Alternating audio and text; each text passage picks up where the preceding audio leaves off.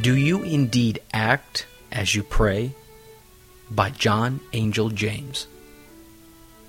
I need not prove to you that prayer, as a duty, is essential to Christian conduct, and as a privilege, prayer equally indispensable to Christian enjoyment. All Christians give themselves to this devout exercise. Their petitions are copious, comprehensive, and seemingly earnest. What solemn professions they make to God. What ardent desires they express. What numerous blessings they seek. What strong resolutions they form. If we so pray, how ought we to live? What kind of people must we be to live up to the standard of our prayers? And ought we not, in some measure at least, to reach this standard? Should there not be a harmony, a consistency, a proportion between our practice and our prayers? Do you indeed act as you pray? Do you understand the import and feel the obligation of your own petitions? Do you rise from your knees where you have asked and knocked to seek?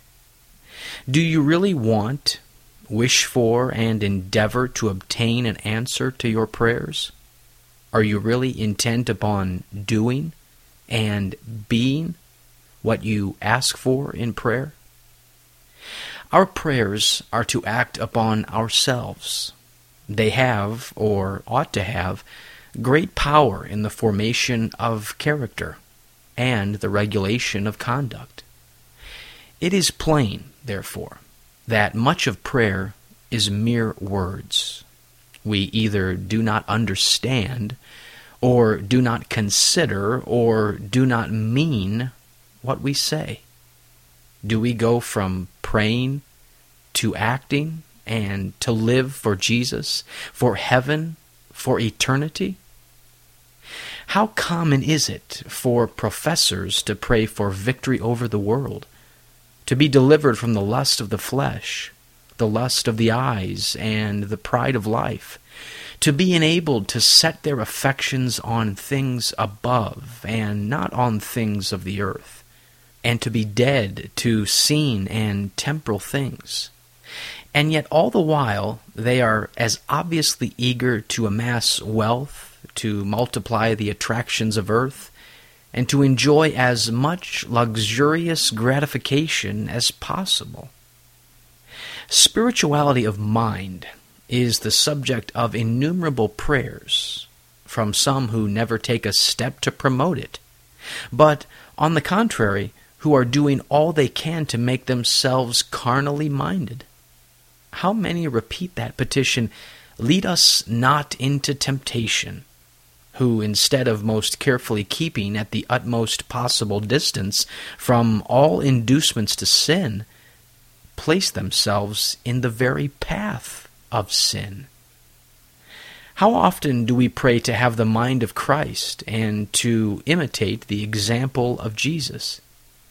But where is the assiduous endeavor, the laboring effort to copy this high model in its self denying condescension, its profound humility, its beautiful meekness, its indifference to worldly comforts, its forgiving mercy, its devotedness to God?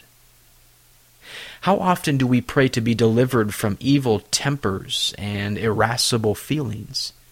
And yet we indulge them on every slight provocation and take no pains to subdue them. It is unnecessary to multiply the illustrations of the inconsistency between our prayers and our practice. This Puritan devotional has been brought to you by Grace Gems, a treasury of ageless sovereign grace writings. Please visit our website at www.gracegems.org, where you can browse and freely download thousands of choice books, sermons, and quotes, along with select audio messages. No donations accepted. Thank you.